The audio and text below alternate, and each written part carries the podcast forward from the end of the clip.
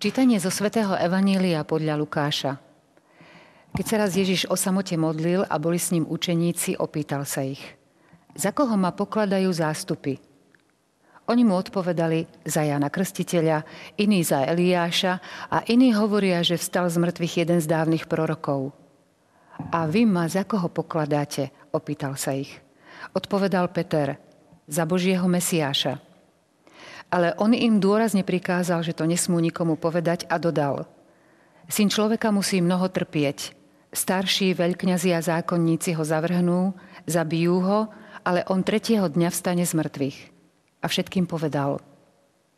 Kto chce ísť za mnou, nech zaprie sám seba, vezme každý deň svoj kríž a nasleduje ma. Lebo kto by si chcel život zachrániť, stratí ho, ale kto stratí svoj život pre mňa, zachráni si ho.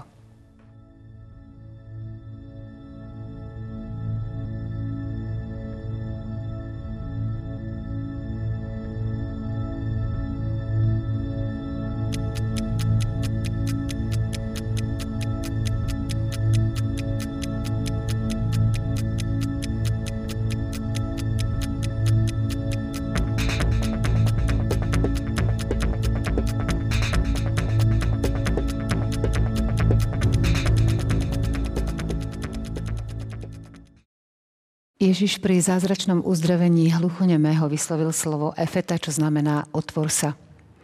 Ako nám zaznamenáva evangelista Marek, v tej chvíli sa mu otvorili uši a rozviazal sa mu spútaný jazyk. Čo rozvezuje pán Ježiš v evaníliu, ktoré ste si práve vypočuli? Túto otázku položíme nášmu dnešnému hostovi, duchovnému otcovi Vladimirovi Turzovi. Vítajte. Ďakujem pekne. Dá sa jedným slovom povedať, čo je podstatou tohto evanelia, ktoré sme si prečítali? Môžeme povedať, že v prenesenom zmysle, v prenesenom význame Pán Ježiš otvára e, učeníkom mysel, pretože im otvára mysel pre pochopenie, správne pochopenie Mesiáša. Ako sme počuli, dáva im otázku, za koho ma pokladajú ľudia, zástupy, a potom im položí tak úplne spontánne, prirodzene tú otázku, a za koho ma pokladáte vy. Čiže môžeme povedať, chce, aby sa zamysleli nad tým, kto je pre nich Ježiš a teda chce im otvoriť mysel pre správne pochopenie, pre správne pochopenie Mesiaša, pre, pre správne pochopenie jeho osoby. Možno by som spravil ešte taký krok, krok späť v tomto evaníliu, že Ježiš túto veľmi dôležitú otázku a veľmi dôležitú udalosť, to otvorenie mysle, predchádza modlitbou. My, keď vidíme v evaníliu modliaceho sa Ježiša, keď čítame Evangelium a vidíme, že Ježiš sa modlí, tak hneď môžeme tušiť, bude sa diať niečo vážne. A presne takisto je to aj tu. Pán Ježiš sa modlí a potom prichádza vlastne toto, tento dialog, kde sa snažím otvoriť mysel, aby správne pochopili k tým, kým vlastne je. Čo myslíte, eh, čo prežíval, čo hovoril pán Ježiš svojmu otcovi pri modlitbe? Ako, ako to funguje? Ako to fungovalo?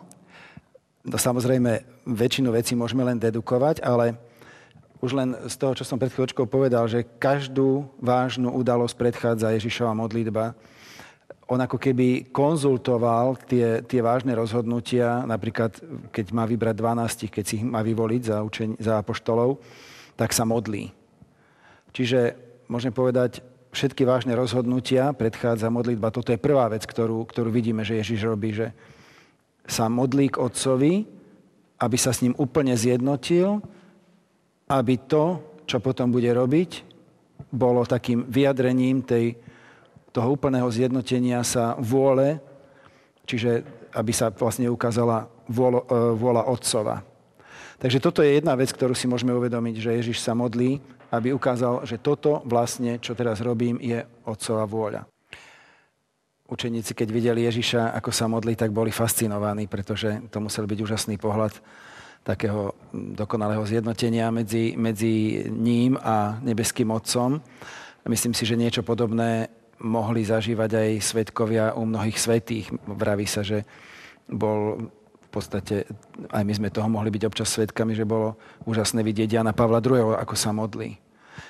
Čiže vidieť ľudí, ktorí sa dokážu zjednotiť s Bohom, ako sa modlia, je fascinujúce vlastne aj tá modlitba očenáš vznikla v takomto kontexte. Videli Ježiša, ako sa modlí a úplne prirodzene a spontánne ho poprosili nauč nás modliť sa. A to je vlastne niečo, o čo by sa mal snažiť každý jeden z nás a to sa dá aj vyprosiť. Aby sme sa tak dokázali modliť, aby sme vedeli aj druhých osloviť, aby keď nás vidia, ako sa modlíme, aby sa nás pýtali, alebo aby nás požiadali, že nauč nás modliť sa tak, ako sa modlíš ty. To by bolo úžasné. To by, bolo, to by znamenalo, že sme takými opravdivými svetkami Ježiša Krista. Ja by som sa chcela spýtať na tú otázku práve, za koho ma pokladajú zástupy. Dôvod, prečo pán Ježiš potreboval odpoveď na túto otázku? No, na prvý pohľad, alebo na prvé počutie by, keby sme sa na to pozreli takým dnešným, dnešným pohľadom, by sa zdalo, že Ježiš je zvedavý, čo si o ňom myslia ľudia. Ale jednak by to bolo veľmi povrchné. Takúto otázku by si mohol človek azda položiť, keď sleduje médiá, sleduje politikov, ako sa snažia získať prieskum verejnej mienky, aby sa vedeli prispôsobiť ľuďom. To znamená, čo ľudia chcú počuť, to im povieme. Tak u Ježiša to vieme na 100%, že o toto nešlo, pretože Ježiš jednak videl do srdc človek do srdc ľudských, do srdc ľudí, čiže on nepotreboval sa na to pýtať. Ďalšia vec, Ježišovi nikdy nešlo o to, aby si o ňom mysleli dobre za každú cenu. Pretože Ježiš vedel byť veľmi nekonformný, vedel byť um, veľmi jednoznačný a vedel ísť aj proti prúdu. Takže um, aby mal nejaký populistický prístup k ľuďom, to, to by sme boli veľmi povrchní, keby sme toto Ježišovi pripisovali. Takže... Tam, kde bol už aj populárny, alebo teda známy e, a vyhľadávaný, tak on odtiaľ odchádzal z tých áno, miest. Áno, aj to sa stalo, že e, sa zhromaždili, keď, boli, keď bol v Kafarnaume okolo domu, sa zhromaždili zástupy, on tam celý deň uzdravoval, liečil, liečil chorých a prišiel tam obrovský zástup ľudí a mohli by sme povedať, že, že mal tam zostať čo najdlhšie a vychutnať si to, tú popularitu. A on na druhý deň povedal, ideme inde. Takže jemu nikdy nešlo o nejakú lacnú popularitu. Práve naopak. Čiže touto otázkou, za koho ma pokladajú ľudia, bol zvedavý, teda, že čo mu povedia učeníci. Ale nie preto, že jeho samého by to zaujímalo, ale skôr, aby ich donútil sa zamyslieť. A tie odpovede sú tiež ináč zaujímavé. Za Jana Krstiteľia, Eliáš a potom veľkí proroci, to sú v podstate, môžeme povedať, v tej, v tej dobe také duchovné celebrity. A to je dôležité, že apoštoli hovoria, si, si ako jeden, jeden z, týchto, z týchto významných ľudí, si ako taká duchovná celebrita. A potom im dá otázku, a vy ma za koho pokladáte? A toto je kľúčová otázka. Lebo to je otázka, ktorú cez apoštolov Ježiš kladie aj nám. Ty ma za koho pokladáš? Kto som pre teba? Čiže tu vidíme, toto je vlastne jadro celého Evanielia. Tu Ježiš sa pýta, kto som pre teba? Čiže nejde, nejde len o to, kto je Ježiš vo svojej podstate. My by sme mohli povedať, je to druhá božská osoba, ktorá sa stáva, ktorá sa vtelila a tak ďalej. Ale dôležité je, lebo samozrejme aj to je podstatné, kto je Ježiš e, sám o sebe, ale dôležité je, kto je Ježiš pre mňa. Pretože pre mňa je to môj osobný pán a spasiteľ. A práve toto chcel Ježiš, aby sa apoštolí pod vplyvom tejto otázky nad tým zamysleli, kto je vlastne pre mňa e, tento človek, tento, tento Ježiš. A vtedy Peter odpovedá za Božieho Mesiáša. Teda my ťa pokladáme za Božieho Mesiáša. Čo je veľmi dôležité, že vysloví niečo takéto a zároveň Ježiš na to nadviaže a tu, to je to, čo sme hovorili na začiatku, začne učeníkom otvárať mysel. Ako vy vnímate Mesiáša a kto Mesiáš v skutočnosti je.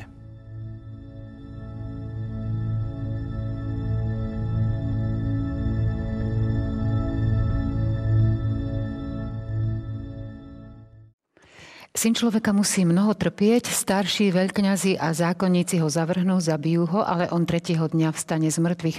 Ako ste spomínali, otec Turzo už e, v tých slovách naznačuje e, ten jeho ďalší osud? Áno. A zároveň ako keby postavil do kontrastu tú predstavu, ako mali ľudia a pravdepodobne vo veľkej miere mali aj, mali aj apoštoli.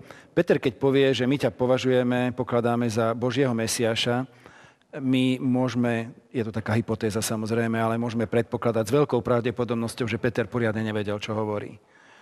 Pretože v tom Boží Mesiáš je síce skrytá pravda, ale tá pravda má viacero rozmerov, pretože oni vo vtedajšej dobe považovali, alebo teda očakávali Mesiáša, ktorý príde vyslobodiť Izrael, že príde ako král s mocou.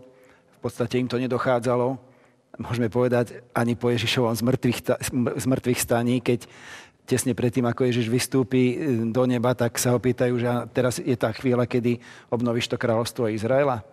Čiže musel prísť Duch Svety, aby vlastne pochopili. Takže pravdepodobne oni nechápali úplne ani tie ďalšie Ježišové slova. A preto on im hovorí, e, syn človeka musí mnoho trpieť. To znamená, ten Mesiáš, ktorého vy očakávate, ten slávny Mesiáš, na druhej strane bude to v podstate také ľudské fiasko, lebo on bude trpieť. Vy očakávate, že príde s mocou, že tu obnoví kráľovstvo, ale to bude človek, ktorý, ktorého zabijú, ktorý bude trpieť, ktorý, ktorý zomrie najpotupnejšou smrťou. Takže takto vlastne ich vovádza do pravdy. A toto je druhá vec, ktorá mňa tak fascinuje. E, a aj to súvisí teda s tým, že Ježiš tú otázku, ktorú dával učeníkom, že za koho ma pokladáte, za koho ma pokladajú ľudia, že to vonkoncom nebola taká populistická otázka. Tu je vidieť, ako na základe týchto slov vovádza apoštolov do pravdy. A toto je fascinujúce, že my keby sme išli na to tak marketingovo, že si chceme získať učeníkov, tak, alebo teda v podstate ten marketing vidíme denodenne všade okolo seba, tak e, všetky pozitívne stránky sa vychvália, prechvália, ešte sa aj povymýšľa. A Ježiš ide hneď na jadro, ide k jadro veci a e, v podstate hovorí, môžeme povedať, tú najnepríjemnejšiu, ľudsky najnepríjemnejšiu pravdu. Ale hovorí o pravde. To znamená, Ježišovi nejde o populistický vzťah, to znamená poďte za mnou masy, poďte za mnou čo najviacerí, ale Ježišovi ide o to, aby tí, ktorí pôjdu za ním, aby, aby stáli v pravde. To znamená,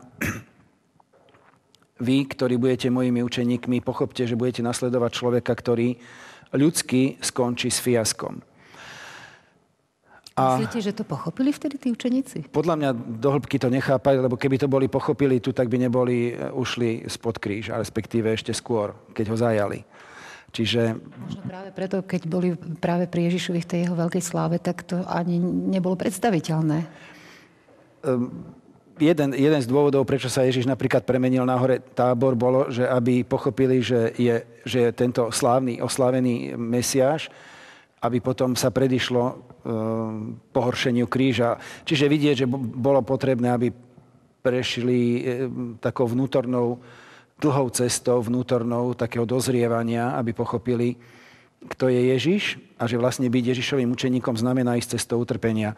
A preto kľudne môžeme povedať aj na základe tohto dnešného evanielia, že utrpenie a prijatie utrpenia a vzťah k utrpeniu je takou skúškou správnosti nášho vzťahu k Bohu. A naozaj e, utrpenie je jedno z najväčších pohoršení e, vôbec ľudského života a môžeme povedať aj kresťanského náboženstva pre mnohých ľudí. To znamená niečo, čo nevedia pochopiť. A zároveň aj v našom živote, my keď sme konfrontovaní s utrpením, tak vtedy sa ukáže, akí sme naozaj kresťania. Pretože keď mi je dobre, keď mi všetko vychádza, darí sa mi, e, ako sa hovorí, že som bohatý a zdravý a úspešný, e, tak vtedy človek v podstate môže povedať, Pane Bože, ďakujem ti, ale v zásade ťa ani veľmi nepotrebujem. Ale keď príde skutočná skúška skrze utrpenie a konfront, v konfrontácii s tým utrpením, vtedy sa ukáže, aký som kresťan. Či začnem Bohu zlorečiť, že Pane Bože, čo to má znamenať, prečo si to na mňa dopustil, ty, ty ma nemáš rád a tak ďalej. Teda či nezačneme prečo Bohu... Ja? Áno, prečo práve, to je veľmi častá otázka, prečo práve ja, prečo moje dieťa, prečo, moje, prečo moja rodina. E, samozrejme, tieto otázky človek tak prirodzene v tom, e, ako spracúva tú bolesť alebo utrpenie, oni v prirodzene prichádzajú, takže nemôžem povedať, že to je hneď nejaké zlorečenie Bohu, ale ako spracuje v konečnom dôsledku človek utrpenie, tak môžem povedať, že od toho E, závisí, aký má vzťah k Bohu. To znamená, naozaj to utrpenie je takou, takou dôležitou skúškou správnosti môjho vzťahu k Bohu. To znamená, či ma utrpenie pohorší, to znamená, Boha zavrhnem, alebo naopak skrze utrpenie dozriem ako človek a dozriem ako kresťan.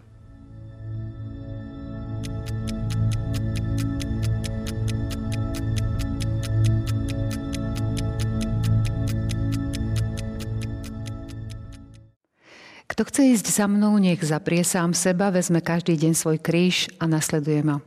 Každodenný kríž. Všetci chceme byť a túžime po šťastí, ale ten kríž sa vynára takmer každý deň. E, utrpenie, kríž je súčasťou nášho života.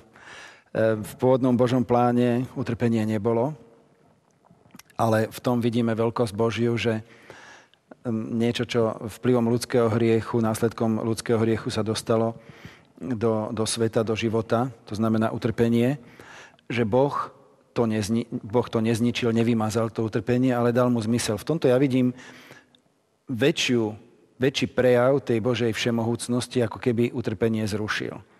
Pretože dať niečomu, čo vnímame ako zlé, dať tomu zmysel, je podľa mňa väčší prejav Božej všemohúcnosti, ako, ako to zničiť, alebo teda zrušiť.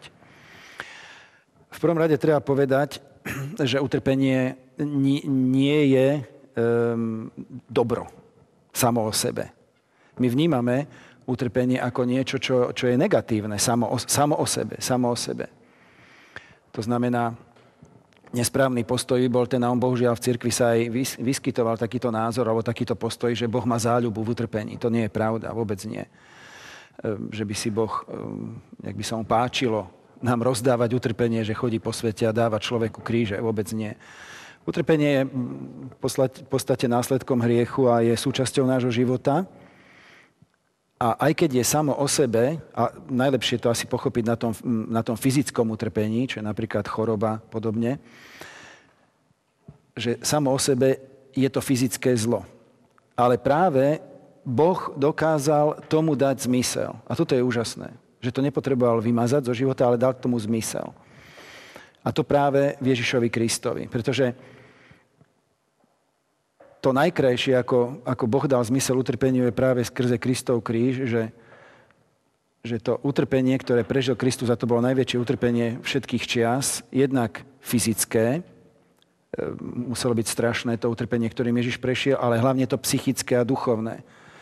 Pretože si uvedomme, Ježiš zobral na seba hriechy všetkých ľudí všetkých čias. Následkom hriechu je že človek sa cíti opustený Bohom. A teraz si predstavte to zjednotenie medzi Ježišom ako Božím synom a Bohom Otcom. A teraz Ježiš to prežije, to, od, to, to opustenie alebo to rozdelenie, ktoré prináša hry, že Ježiš toto prežil na svojej osobe, tak to muselo byť príšerné utrpenie, to psychické a teda to duchovné. A Ježiš práve skrze to utrpenie nás vlastne vykúpil. Ale ešte tu je, treba povedať, ešte to spresniť, E, my to zvykneme takto e, ľahko povedať, že Ježiš nás skrze utrpenie vykúpil. Treba spresniť, že Ježiš nás nevykúpil skrze utrpenie, ale skrze lásku, ktorá v tom utrpení, ktorú v tom utrpení ukázal, alebo ktorú v tom, do toho utrpenia dal. Čiže samotné utrpenie nie je vykupujúce, pokiaľ v ňom nie je tá láska. Čiže Ježiš nás vykupuje láskou, ktorú ukazuje tým, že za nás zomiera. Takže tá láska vykupuje. No a... Už naznačujete postoj, aký by sme mali zaujať. To znamená, mali by sme sa cez to utrpenie nejakým spôsobom dostať e, k tej láske, alebo prijať ho s láskou, alebo... Áno, e, môžeme povedať, že prijať ho s láskou, ale by som povedal, že v tom procese toho príjmania utrpenia toto je už ten vrchol, ku ktorému e, sa človek môže dostať vďaka Božej milosti, ale prvom rade možno ešte skôr pochopiť, že že to utrpenie jednoducho má taký nejaký potenciál v sebe. E, Viktor Frankl e, hovorí, že, že utrpenie má humanizačný potenciál. To je človek, ktorý prešiel koncentračným táborom. To znamená, že skrze utrpenie sa človek dokáže stať viacej človekom. Ja si veľmi dobre pamätám, mám taký praktický príklad pred sebou, si veľmi dobre pamätám jedného svojho kamaráta známeho, ktorý bol človek e, úspešný, môžeme povedať, že do istej miery aj bohatý, sa mu darilo, žil pre svoje, pre svoje povolanie, pre svoje zamestnanie, taký úspešný architekt.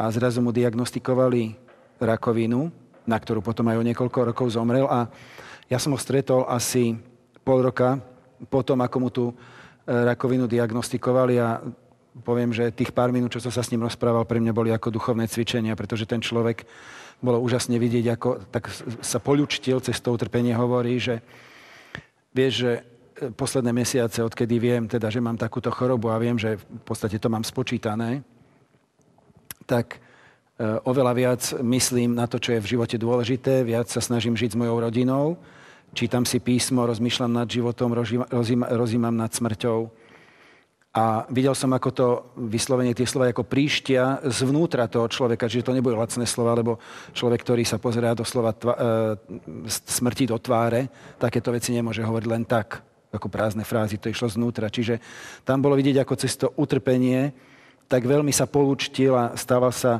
naozaj človekom rozmýšľajúcim o tých najzákladnejších pravdách. Čiže utrpenie má tento potenciál v sebe a je dôležité to utrpenie vedieť prijať. To je prvá fáza, že ho vieme prijať. Potom ďalšia vec, človek si musí uvedomiť, že e, viac ako utrpenie nás boli alebo e, nám ubližuje strach pred utrpením. Čiže je dôležité nemať dopredu strach pred, pred utrpením, pretože e, ja keď, keď na mňa dolahne utrpenie a dostávam od Boha milosť, aby som reálne v tomto čase, v ktorom to utrpenie na mňa dolieha, aby som to dokázal zvládnuť. Čiže Boh mi dáva v reálnom čase milosť. Ale to, čo ma čaká, alebo čo raz môže prísť, na to teraz nedostávam milosť. Čiže je úplne zbytočné dopredu sa báť, mať strach pred utrpením.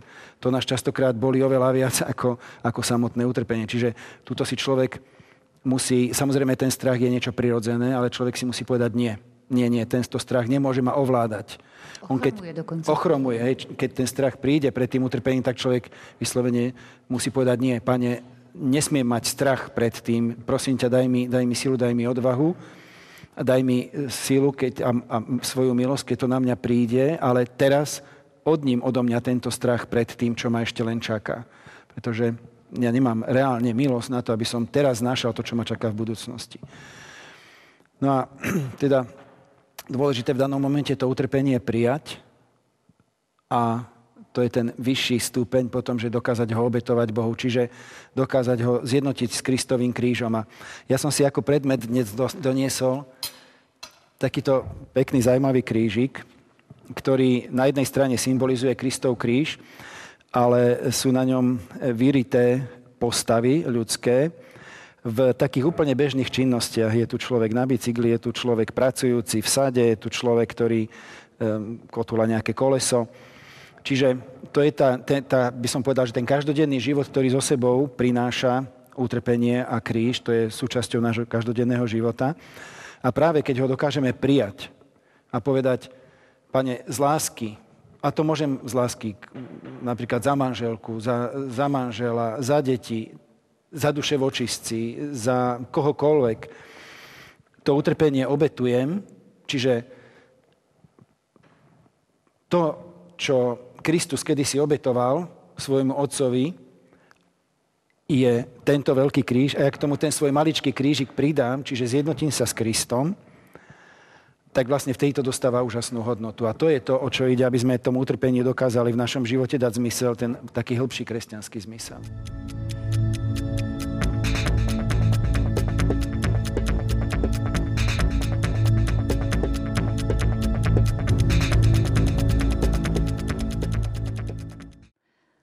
Na záver ešte posledná veta z Evanília. Kto by sa chcel život zachrániť, stratí ho, ale kto stratí svoj život pre mňa, zachráni si ho.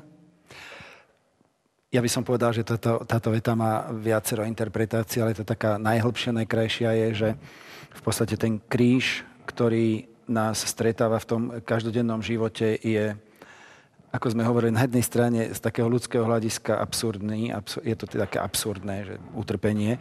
Na druhej strane to dokáže byť veľký poklad ktorý keď človek dokáže zhodnotiť, čiže obetovať ho Bohu, obetovať ho za ľudí, čiže svojím spôsobom strácať každý deň svoj život, utrp, to utrpenie príjmať a zapierať sa, tak dokáže e, získať väčší život. E, Svetý Pavel hovorí, že utrpenia tohto e, života sú neporovnateľné, sú ničím doslova v porovnaní s tou slavou, akú nám pripravil Boh. Dnešnú reláciu končíme nádejou. Otec Turzo, s vami sa ešte nelúčime, lebo budeme opäť o týždeň sa stretneme a budeme rozoberať tému učeníkov, aký by mal byť učeník. Dnes vám ďakujeme za vysvetlenie Evanelia. Ja ďakujem. Vážení televízni diváci, ja vám ďakujeme za pozornosť a tešíme sa na stretnutie s vami opäť o týždeň. Dovidenia.